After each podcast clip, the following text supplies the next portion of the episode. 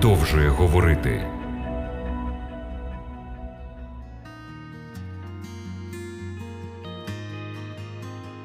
Шановні радіослухачі, радий вітати вас на хвилях радіо Голос Надії в програмі Біблія продовжує говорити. З вами я, і ведучий Володимир Гриневич. Приступаючи до дослідження третього розділу книги про Даниїла, необхідно відзначити, що Бог ніколи не примушує людей коритися і поклонятися йому. Він надає кожній людині право зробити вільний особистий вибір, кому вона бажає служити. Зовсім інший підхід використовує людина, спонукувана чистолюбством, автор книги, яку ми досліджуємо досліджуємо, прагне показати тісний зв'язок між сном Навуходоносора і золотим бованом, якого він наказав поставити в долині Деїр. В першому вірші третього розділу написано: цар Навуходоносор зробив був золотого бована, заввишки йому 60 ліктів, завширшки йому 6 ліктів. Він поставив його в долині Деїр, Вавилонській окрузі. Що спонукало царя Навуходоносора до таких дій? З сновидіння пробована цар зрозумів, що його доля обмежується лише головою, оскільки тільки вона була з золота. Тому Навуходоносор вирішив вплинути на хід історії шляхом магічних дій. Він наказав виготовити бована, якого бачив у вісні.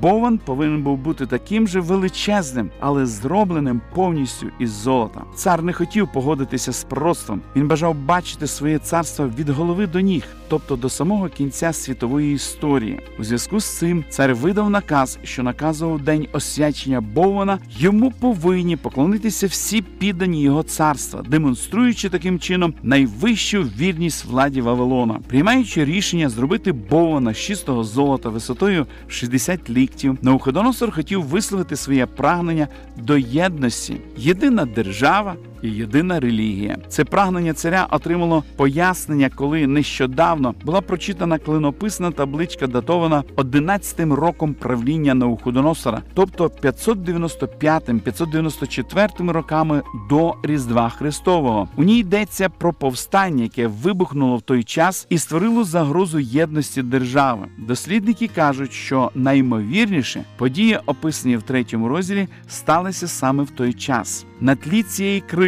цар приймає рішення зробити статую, яка символізувала б єдність, за допомогою якої він міг би переконатися у відданості своїх підданих. Відомо, яку нетерпимість і переслідування породжує подібна політика. На прикладі Гітлера і Сталіна ми не раз бачили, що коли ідеалом стає досягнення єдності, то всяка відмінність стає підозрілою, вважається небезпечною і навіть підлягає знищенню. Насильство є природним наслідком нетерпимості. Ось чому заклик до поклоніння супроводжується загрозою. В шостому вірші третього розділу написано: а той, хто не впаде і не поклониться, тієї хвилі буде вкинений до середини палахотючої огняної печі. Релігія, яку цар намагався звеличити, не була для більшості його підданих ні результатом обдуманого вибору, ні вираженням віри чи духовних пошуків. Поклоніння відбувається тому, що до нього примушують. Люди стають на коліна, але серця їх байдужі. Це релігія чиновників, релігія автоматів. Саме такого роду люди зібрані в долині Деїр. Чиновники різних рангів перечислюються в третьому вірші. Того часу зібралися сатрапи, заступники, підсатрапи, радники, скарбники, судді вищі урядники та всі округові володарі, щоби посвятити Бована, якого поставив цар Навуходоносор. і поставали навпроти Бована, якого поставив Навуходоносор. Їх поклоніння. Приймає характер бюрократичної формальності, а їх присутність зумовлена займаними посадами. Вони прагнуть продемонструвати свою старанність, оскільки саме від релігії залежить їх соціальне становище і просування по службі. За чиновниками стоїть численний натовп народу. Всі ці люди не знають, як треба поклонятися. Їм необхідний зразок, загальний сигнал, як у всіх тоталітарних суспільствах. Їм видається наказ того часу, коли ви почуєте голос рога, сопілки, гітари, гусел, псалтиря, флейти та всілякого роду музику. Падайте і поклоніться золотому бовинові, якого поставив цар Науходоносор. Почуття, що викликається звучанням різних інструментів, створюють ілюзію релігійних переживань. Поклоніння відбувалося головним чином на рівні емоцій і нервової системи. У результаті успіх досягався дуже легко, швидко і не викликав сумнівів. В такому випадку слова і звістка, адресовані для переконання розуму, стають просто непотрібними. Почуття є обов'язковою частиною релігійного досвіду, але вони повинні обов'язково поєднуватися з мисленням і інтелектом. В противному випадку в один прекрасний день можна опинитися в натовпі, що готові поклонитися будь-якому ідолу. Так само і в долині Деїр вавилонські віщуни не утрудняли себе ні проповіддю, ні доказами. Музики було цілком достатньо, щоб почати обряд поклоніння. Це релігія однієї миті. Під впливом почуттів, викликаних музикою і впливом великого натовпу, людина падає на коліна, не думаючи про те, що буде завтра.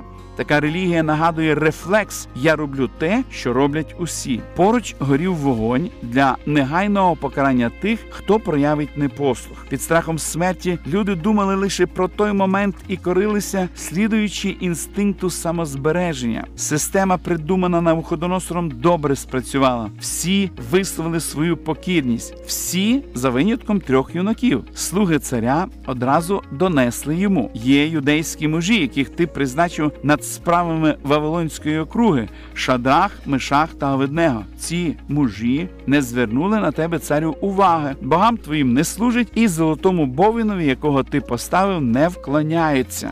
Увага халдеїв була звернена на цих трьох молодих людей саме тому, що їм довірено управління Вавилонською державою, а це обурювало халдеїв, корінних жителів країни. За їхньою релігійною і адміністративною ретельністю прихована заздрість. Ними керувало не щире шанування свого Бога, а особисте марнославство. Вони дбають не про належне поклоніння ідолу, а про те, щоб усунути євреїв і зайняти їх посади. Оскільки цар добре ставився до Шадраха, Мешаха та Аведнего, він вступає з ними в діалог. Чи це правда, що ви моїм богам не служите, а золотому бовванові, якого я поставив, не вклоняєтеся? Цар вирішив дати їм ще один шанс, при цьому застеріг їх. А якщо ви не поклонитесь цієї години, будете вкинені до середини палахкотючої огняної печі. І хто той Бог, що врятує вас від моїх рук?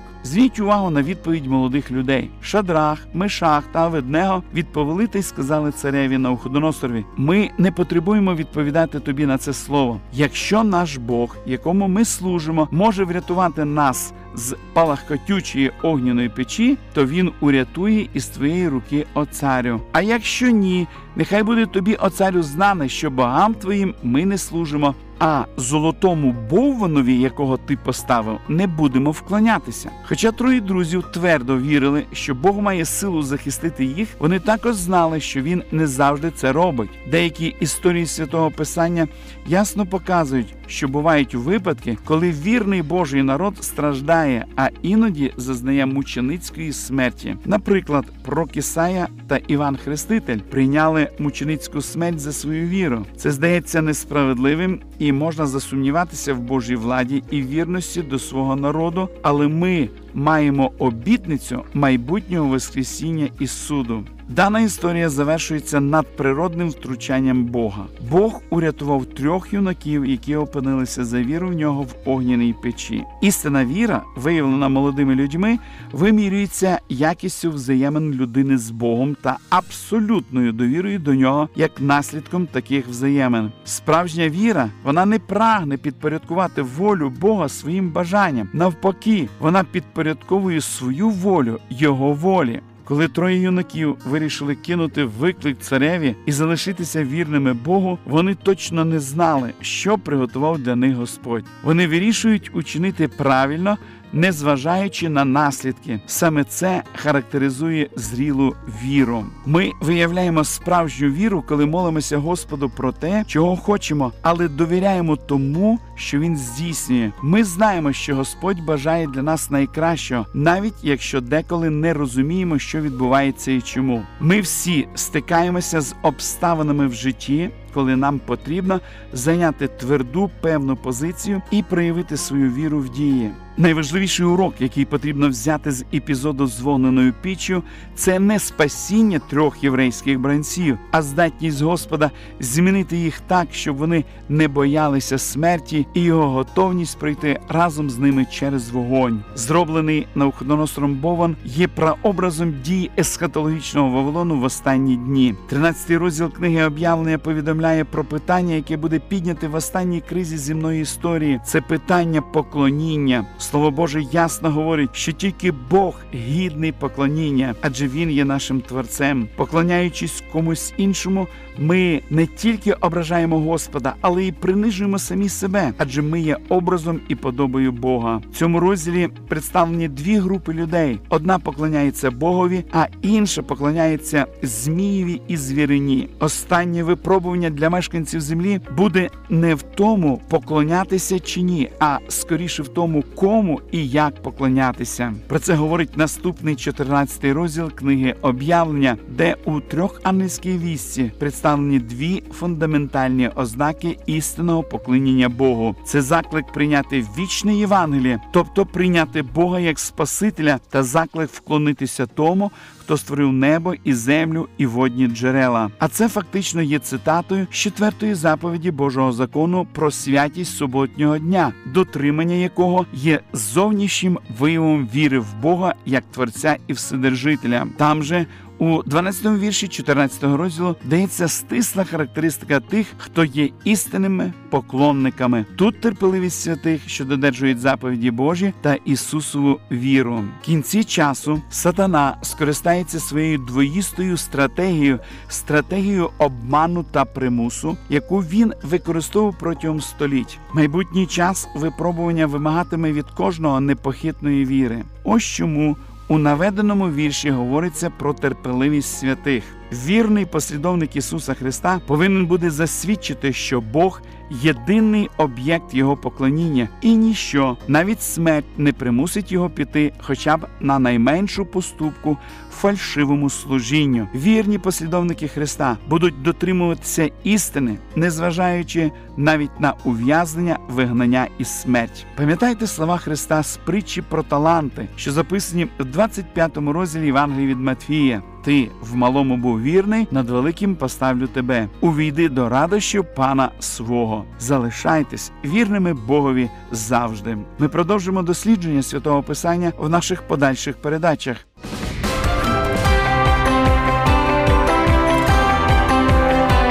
Лише світло, лише добро, лише надія.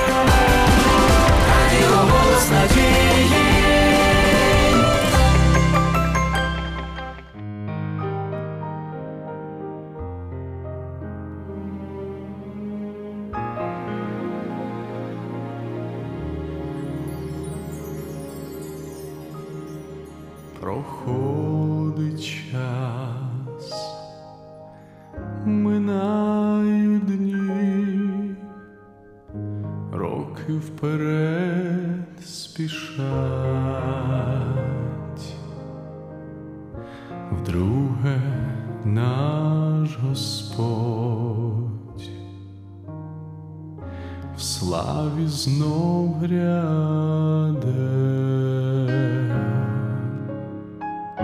Часом здається вже мені, що я про все забув,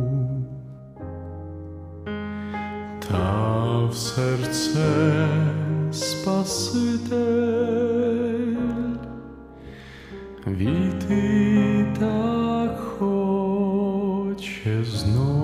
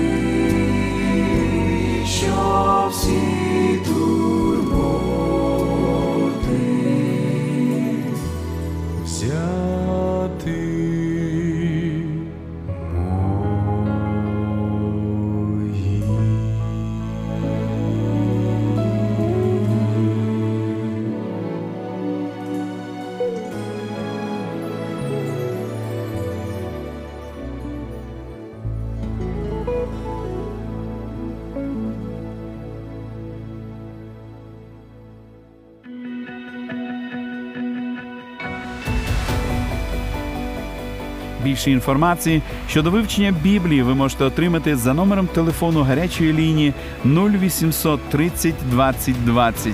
А я прощаюсь з вами до наступної зустрічі.